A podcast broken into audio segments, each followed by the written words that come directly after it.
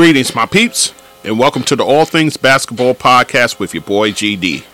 In this episode, we'll be doing our player spotlight on John Thompson, Coach John Thompson Jr. We will cover him, his early life, his high school days, his days at Providence, as well as his brief time in the NBA, as well as him starting to coach at high school and his time at Georgetown up into the Patrick Ewing years. So just sit back and relax and enjoy the show.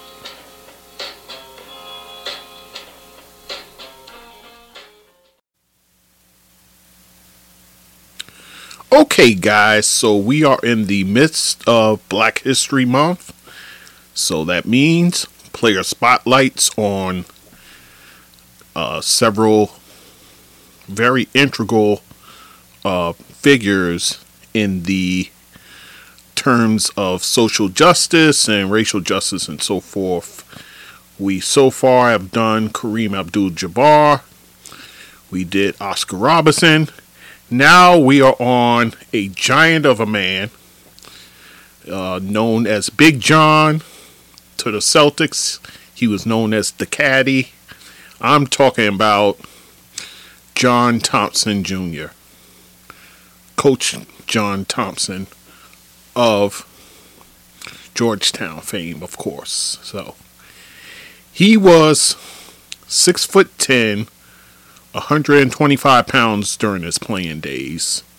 He played between a power forward and a center as a player, but he's well renowned for his coaching acumen. So let's get into it, guys, shall we? So John Thompson was born in on September 2nd, 1941 in Washington, the Washington D.C. area.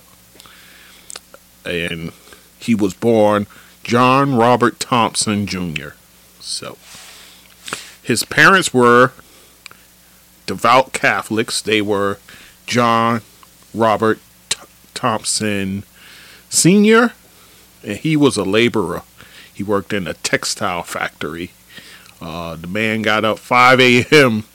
Uh, each day for work without an alarm clock. That's uh, that's saying something, guys. So, and then his mother Anna, she was a trained educator, but was unable to find work in that particular field. So, instead, she did what was considered day jobs, like cleaning the homes of uh, white folks back in those days. So Washington at the time was a during John Thompson's youth was a segregated city. So um, in fact, he even said he didn't speak uh, to a white person until he became a teenager. Um, the whites would play basketball at Jelleff Boys Club League and the blacks would play at Police Boys Club. And John was a was a tall kid, so it was thought that he should take advantage of his height by playing basketball. So that's what John proceeded to do. And while playing at the Police Boys Club, uh, he met James Jabbo uh, Kenner.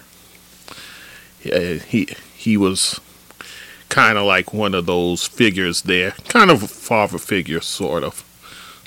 And um, and there was uh, him that he also uh, trained uh, other kids, like you may have heard uh, some of these kids, Marvin Gaye, the singer from Motown, and Sugar Ray Leonard, Sugar Ray Leonard. So.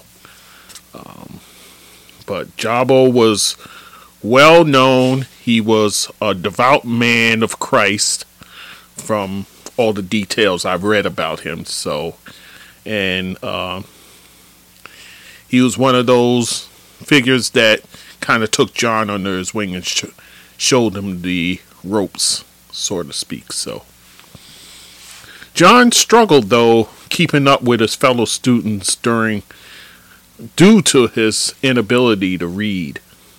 according to his sixth grade teacher. Uh, her name was Miss Samantha Jackson.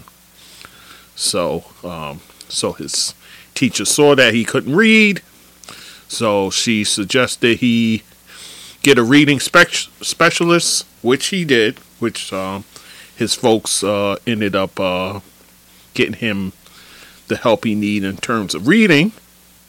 And once that happened, that changed his life and had a huge impact on him later, especially as a coach. The fact that you believe in others and give them opportunities to be successful. So that carried with him throughout his life. So, so again, uh, he used his height to his advantage by pursuing basketball. His his mother Anna was adamant about John attending Catholic schools in order for him to get the best education and to challenge him academically. So, his parents invested in John's future very much so by sending him to Archbishop, Archbishop Carroll High School.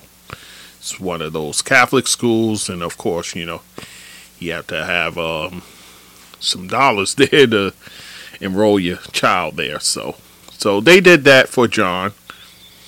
During his time at in at the high school, he really excelled uh, playing the center position. In fact, he led his team to three championship seasons, including a 55 game win streak. And this took place from 1958 to 1960. In his senior year, they went undefeated at 24 and 0. And the, oh, that's when it, within that championship season, of course. So he made all tournament team and was named second team parade All American. Upon finishing his four years at Archbishop Carroll High School, he attended Providence. Um, at the time, there was three schools wooing him at the time. It was Providence, it was St. Joseph's, and St. John's. But he ended up attending Providence after being recruited by the coach there, Joe Mullaney. In his junior year, he, along with senior guard Ray Flynn, led led the Providence Fly- Friars to a 24 and 4 record and uh, NIT uh, championship, which they won over Canisius. So already, Big John making the difference at Providence. And then, excuse me, and then by his senior year, he propelled the team to its first ever NCAA tournament appearance with a 20 and 6 record and they happened to lose in the NCAA. Well, in their first appearance, first round, they lost to Villanova, a team that was coached by, no, not coached by, but had players such as Rich Moore and Wally Jones. So, so John graduates from Providence with an economics degree. So, so he plays. He uh, stays the four years. Plays basketball three of those four years. Of course, there's the rule that freshmen can't play with the varsity team, so he has a way to wait till he's a sophomore. So, so his career average and his career record there, we'll talk about that. His t- under his under him playing, the team went 64 and 16. In the three years of him playing, he averaged 19.2 points per game, 13.4 rebounds, over 53% from the field, and 64.5% from the free throw line. So, as he graduated, he was number one in, in points, scoring average, and field goal percentage. He was second in rebounds to Jim uh, Hadnot. So, so John Thompson high up on the charts in terms of career stats at Providence. So, with that said, he ends up being drafted in the NBA's um, draft in the in 1964. So he was the third round pick, the 27th overall pick, and that pick was made by the Boston Celtics. So also in this draft in 1964 was notable players such as Willis Reed, Paul Silas, who we actually I actually did a episode a player spotlight on him due to his recent passing. Uh, Wally Jones was in that draft, the same Wally Jones his team lost to in the NCAA tournament. Also, Walt Hazzard, he was actually the number one overall pick. Walt Hazzard coming out of UCLA. And Joe, Joe Caldwell, Jeff Mullins, and Mel Counts were also notable players in that draft. Auerbach actually had his eye on John Thompson for a while. And you know, Red Auerbach, he always lays in the weeds to get his guy. So, and uh, and he set his sights on John Thompson, and lo and behold, he gets his player. So, he was drafted to be Bill Russell's backup, which he did for two seasons. Oh, by the way, in those two seasons, two NBA championships they would win. In the 1964 65 season, then following that up with the 65 66 season. So, John Thompson's first two years in the league, two rings. How about that? So, he was left un- exposed, though, in the 1966 expansion draft and was picked up by the Chicago Bulls. Chicago Bulls being a team just formed. So the he so John Thompson ends up getting picked by Chicago. But instead of going to Chicago to play, John Thompson chose to retire rather than relocate to this new and foreign city uh, of Chicago. So he preferred to stay in the Washington, D.C. area, which he did upon um, leaving the Celtics. He goes back home to Washington, D.C., and he actually took a job as a head coach and guidance counselor at St. Anthony's High School. Oh, by the way, he during his time with the Celtics, he also in his off time earned a master's degree in guidance and counseling at the University of the District of Columbia. So so John Thompson already plotting out his future. So so he comes back home and takes this job as the head coach and the guidance counselor at St. Anthony's High School in Washington, D.C. During his tenure there, his teams went 122 and 28 overall between 1966 and 1972. In fact, his teams rivaled Morgan Wootten and the powerhouse DeMatha High School that was the cream of the crop at that time. So, John Thompson making an immediate impact in terms of c- coaching basketball. So Georgetown, in its search for a new coach in 1972, they began their search and it came down to three candidates John Thompson, Morgan Wootten, and a college assistant coach by the name of George Raveling. So, what ends up happening?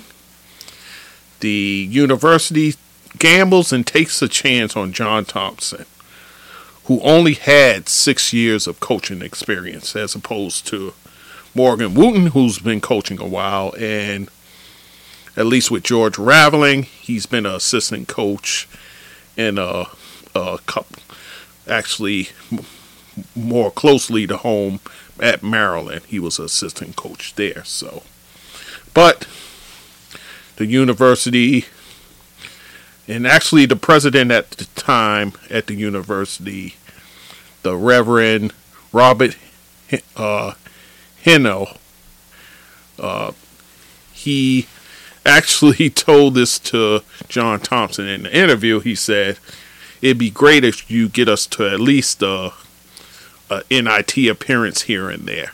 So, John Thompson, of course, setting his sights real high, but keeping it to himself, said, "Yeah, I think I can. I think I can do that." So, lo and behold, what what takes place. So. So, upon John Thompson being hired, he had a few stipulations that he needed met for him to take the job. One of them was uh, that he was to be given some leeway in terms of his recruitment of players, especially those who may not meet the university's admission criteria. So, so he wanted a little leeway in that regard and and also in correlation with with him setting the standard as far as the leeway with the players one of one of his staff hires was Mary uh, Fenlon. Mary Fenlon was a former teacher and nun from his days at St. Anthony's High School. She um she he hired her as his academic coordinator and then later he he named her as an assistant coach. And she was very instrumental in helping John Thompson with the players' academic progress. So so John and Mary worked hand in hand to assure that the players were getting the maximum out of their academic achievements. So, so with that said, they hire him. The school, oh by the way, went prior to John Thompson's arrival, three and twenty-three, and their only tournament appearance at the time was in 1943. So so he's the first black co- head coach at Georgetown. And Georgetown, its history is uh, Jesuit,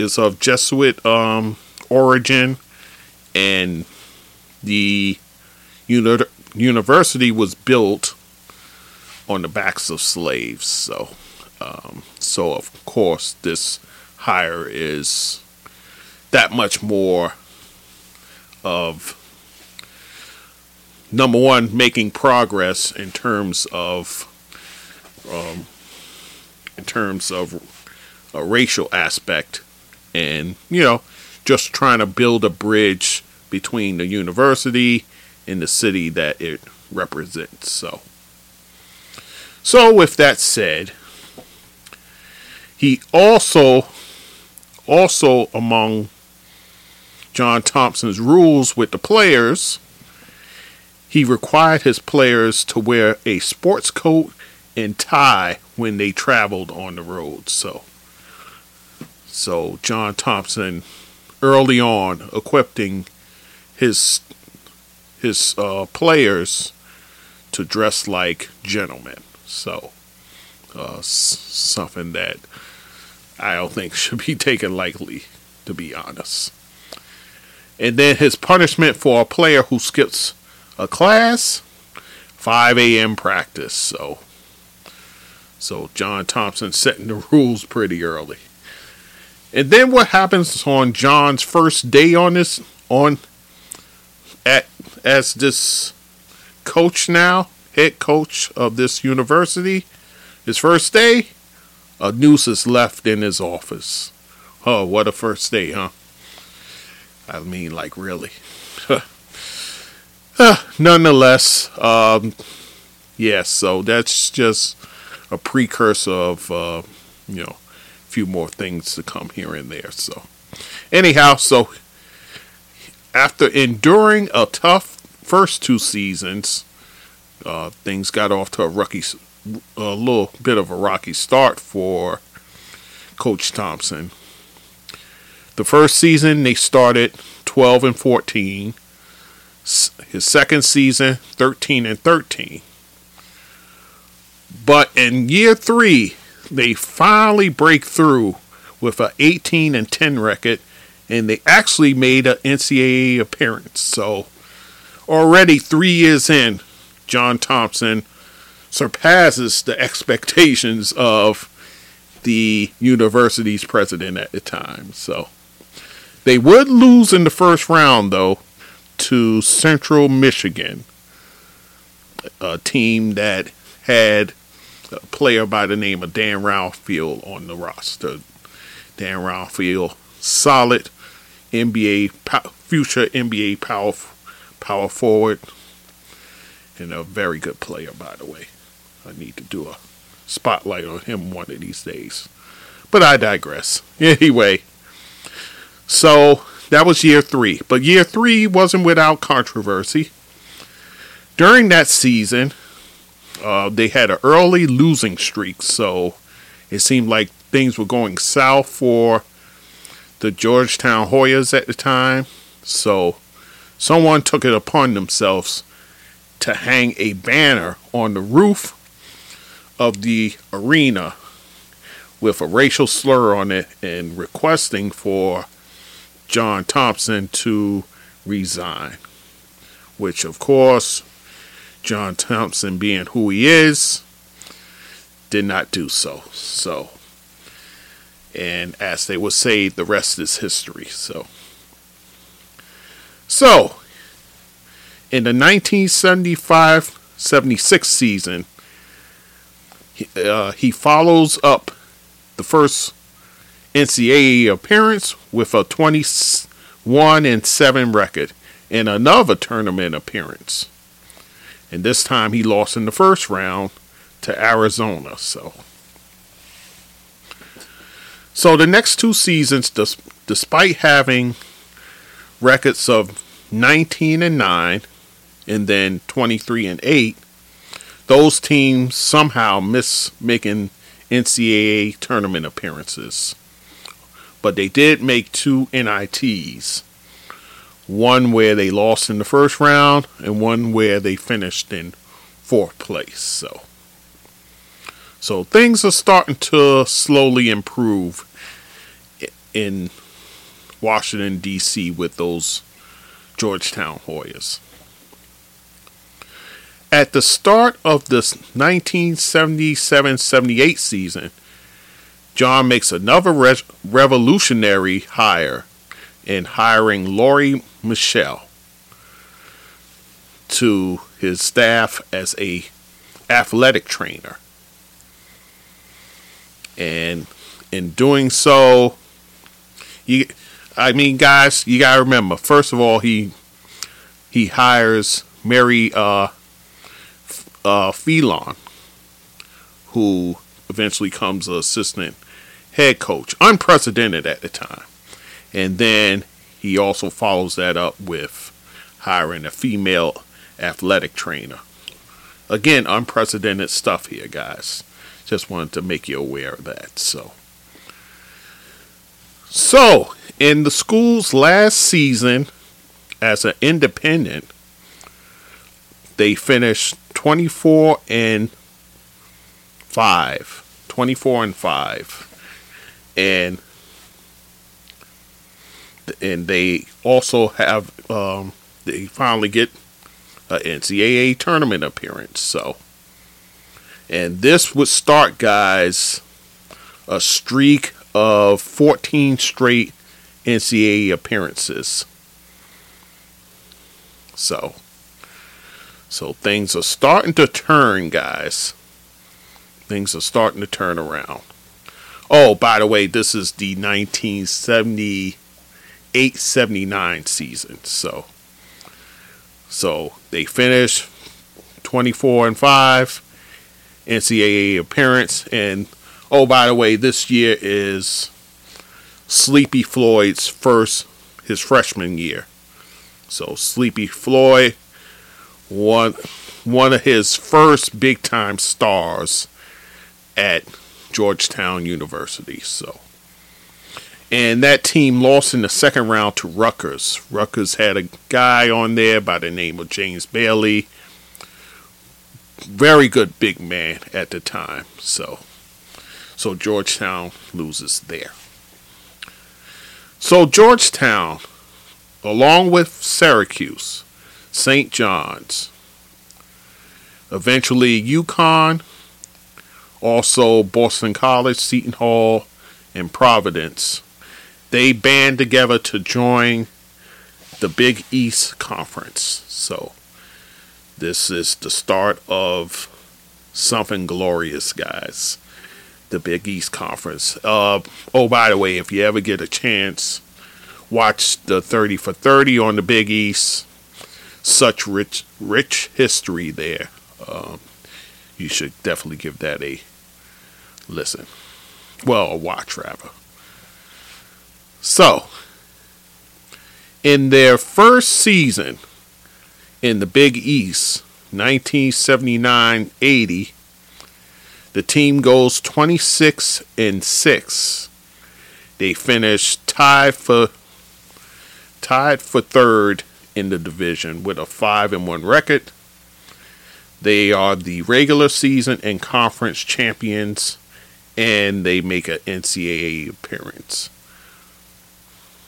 They, however,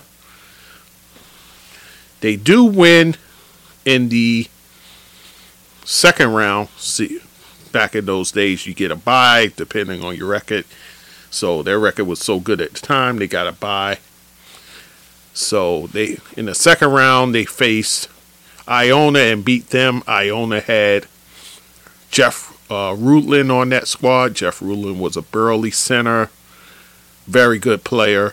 And then in the East regional semifinals, they beat Maryland. Maryland had Buck Williams, a very good NBA power forward, and Albert King, the brother of Bernard King. So they beat that team.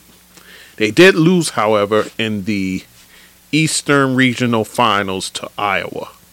Iowa at time was coached by Lute Olson. So, the team in the final AP poll finishes 11th. So, so right now, John Thompson got this thing swinging in the right direction, guys. In the 1980-81 season, they go 12, 12 losses but 20 wins, finishing second in the Big East that year they lose, however, in the first round to James Madison. Then comes 1981 82. But before we even get to that, no, we'll just deal with it.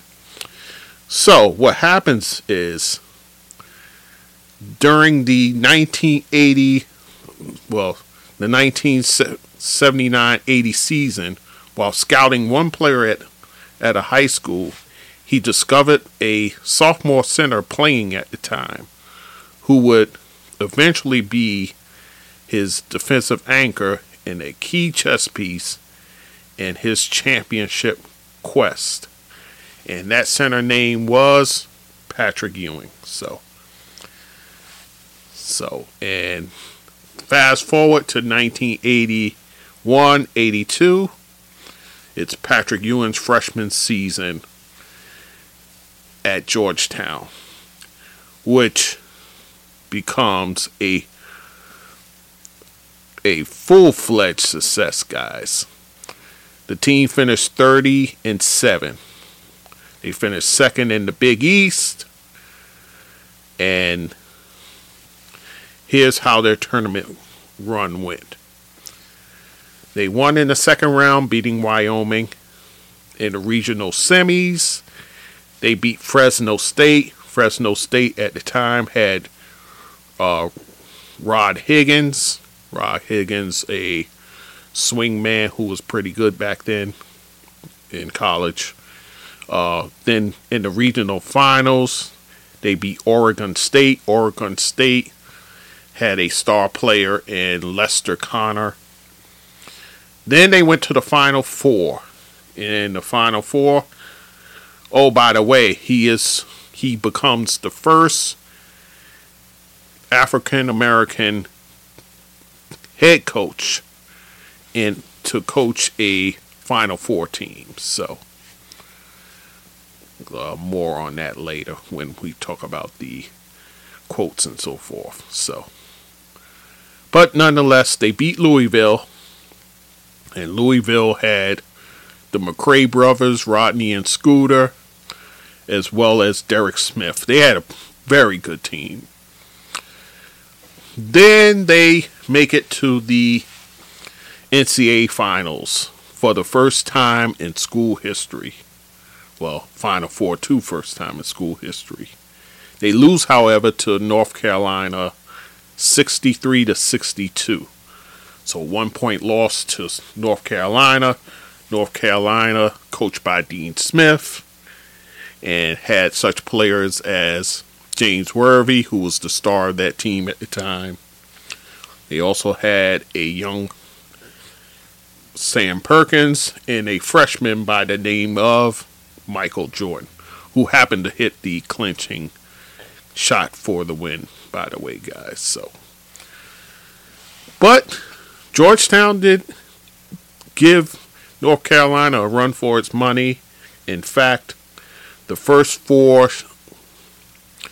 the first four baskets they made were off of goaltends by Patrick Ewing. I'll talk more about that when we do the uh, quotes from John Thompson. But yeah, so and they had their chance to win. They had their chance to win. But uh, when Fred Brown inadvertently throws a pass directly to opposing player James Worthy, thus sealing the victory for North Carolina.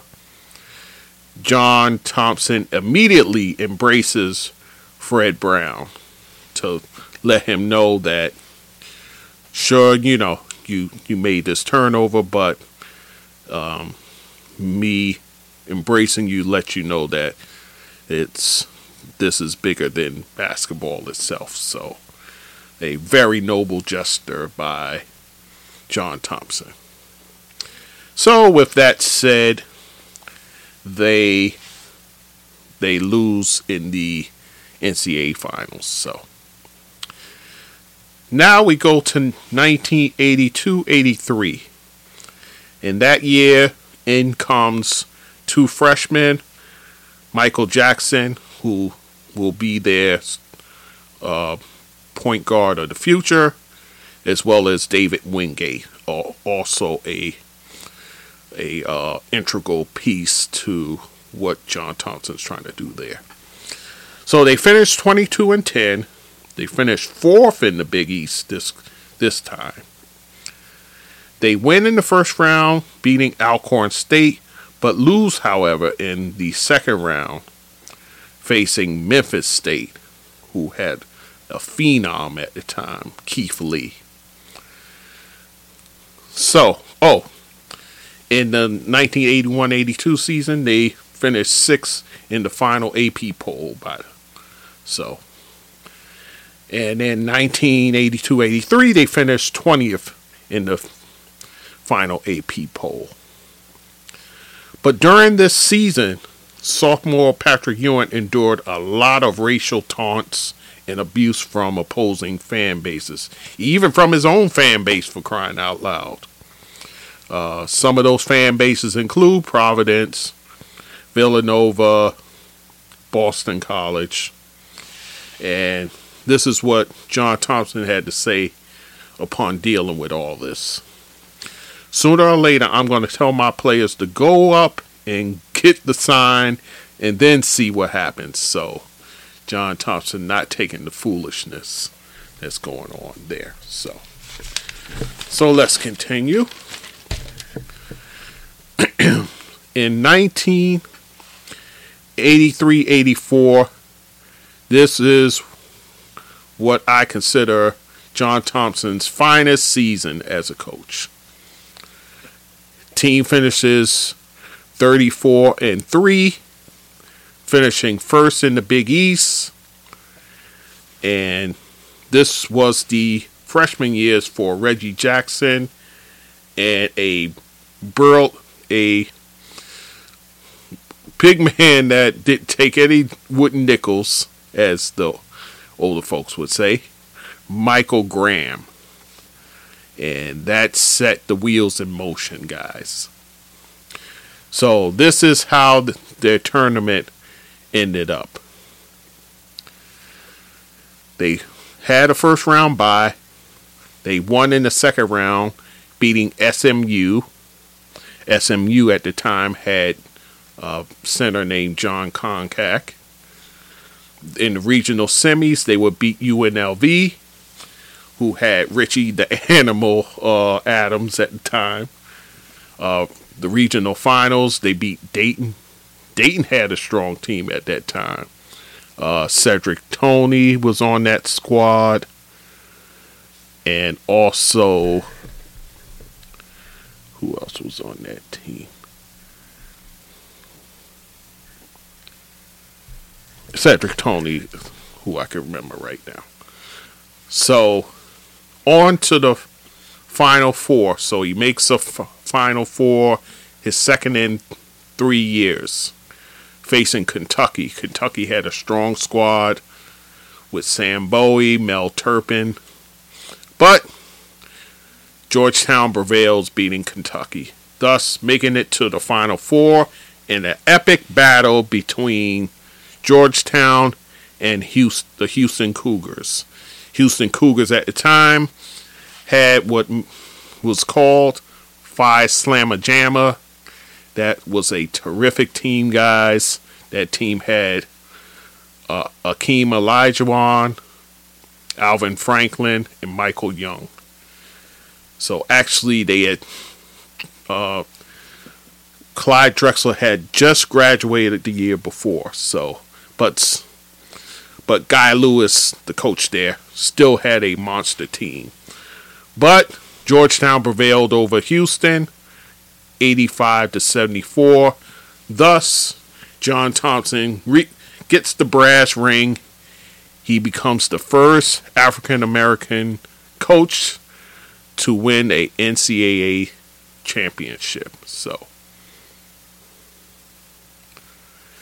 and I'll read the quote again. He has a pretty profound quote for for this accomplishment, but uh, basically the the sum of it is saying that he got the opportunity because others did not. So, and of course, this paved the way for other coaches to uh, also, uh, African American coaches to win NCAA championships. Just a few to name Nolan Richardson of the University of Arkansas, Tubby Smith, who coaches who coached at Kentucky and got a championship, and more recent more in recent history, Kevin Ollie got one with UConn. So,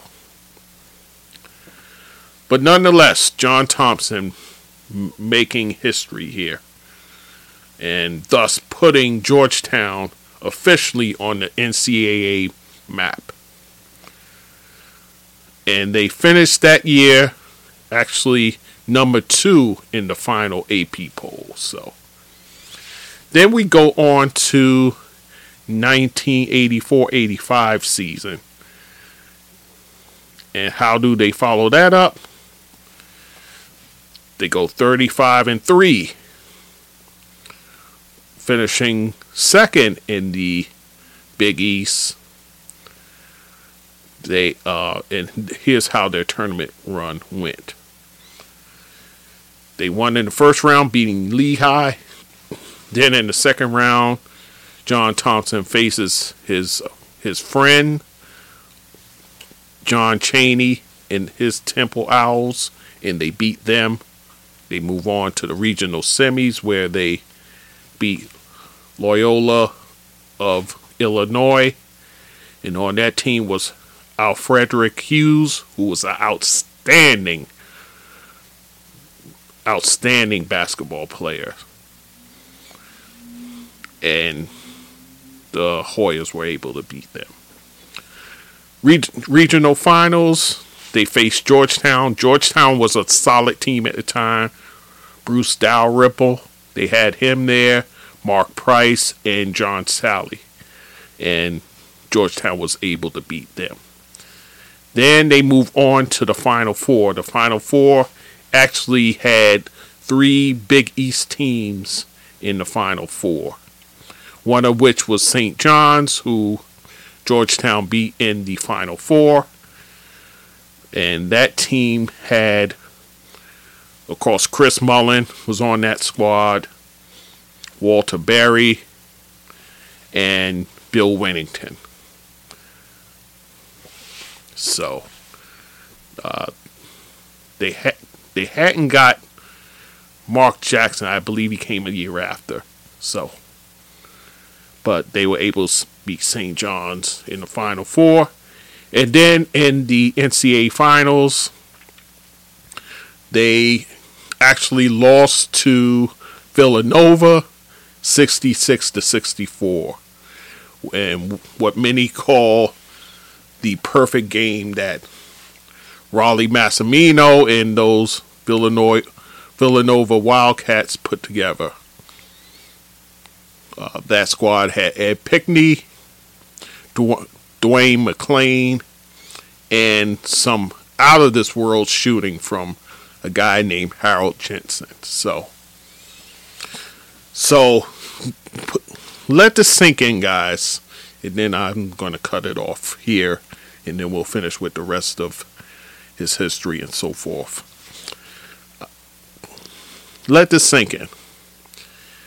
They make three three NCAA finals.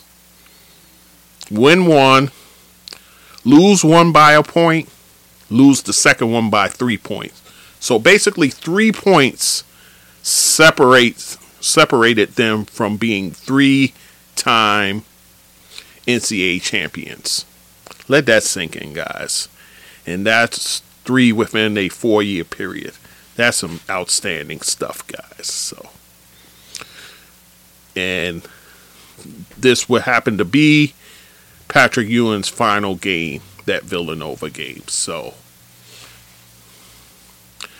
so guys, I'm going to cut it off there.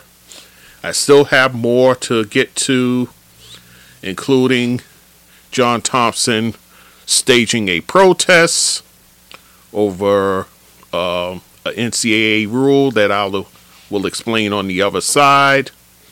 Also, how he had to confront uh, a, not- a notorious figure to keep away from his players, and also how he recruited a young troubled man who he basically turned his life around, and that young man becomes a eventually becomes a Hall of Famer, and much more. So I'll have that on the other side. All right, guys. So once again, I thank you for listening. And again, if you like what you're hearing, guys, you can drop a review on my website all things basketball G with GD.com. I'm also on Apple now, Apple Podcast. You can leave a review there. YouTube, this will be there in due time, and you can leave comments and definitely like the like the episode. Hit the like button. All right, guys. So with that said, we'll come back with the second half of the John Thompson player spotlight. All right. Until then, guys, take care. So, my peeps, if you like what you're listening to, you can go to my website, www.allthingsbasketballwithgd.com. You can also email me at thatsportsdudegd at gmail.com. To support this podcast, you can go to my PayPal, and that email is that thatsportsdudegd at gmail.com. Also, on my anchor page, I have a support button there that you can also use to help the podcast. I'm on all the major platforms like Anchor, Spreaker, Google Podcasts, Amazon, SoundCloud, YouTube, Castbox, Radio Public, Podchaser, just to name a few. And also, you can find me on social media Facebook, Instagram, Twitter, TikTok, Clubhouse, and Fanbase. So, once again, I thank you for listening and supporting this podcast. And take care and be safe.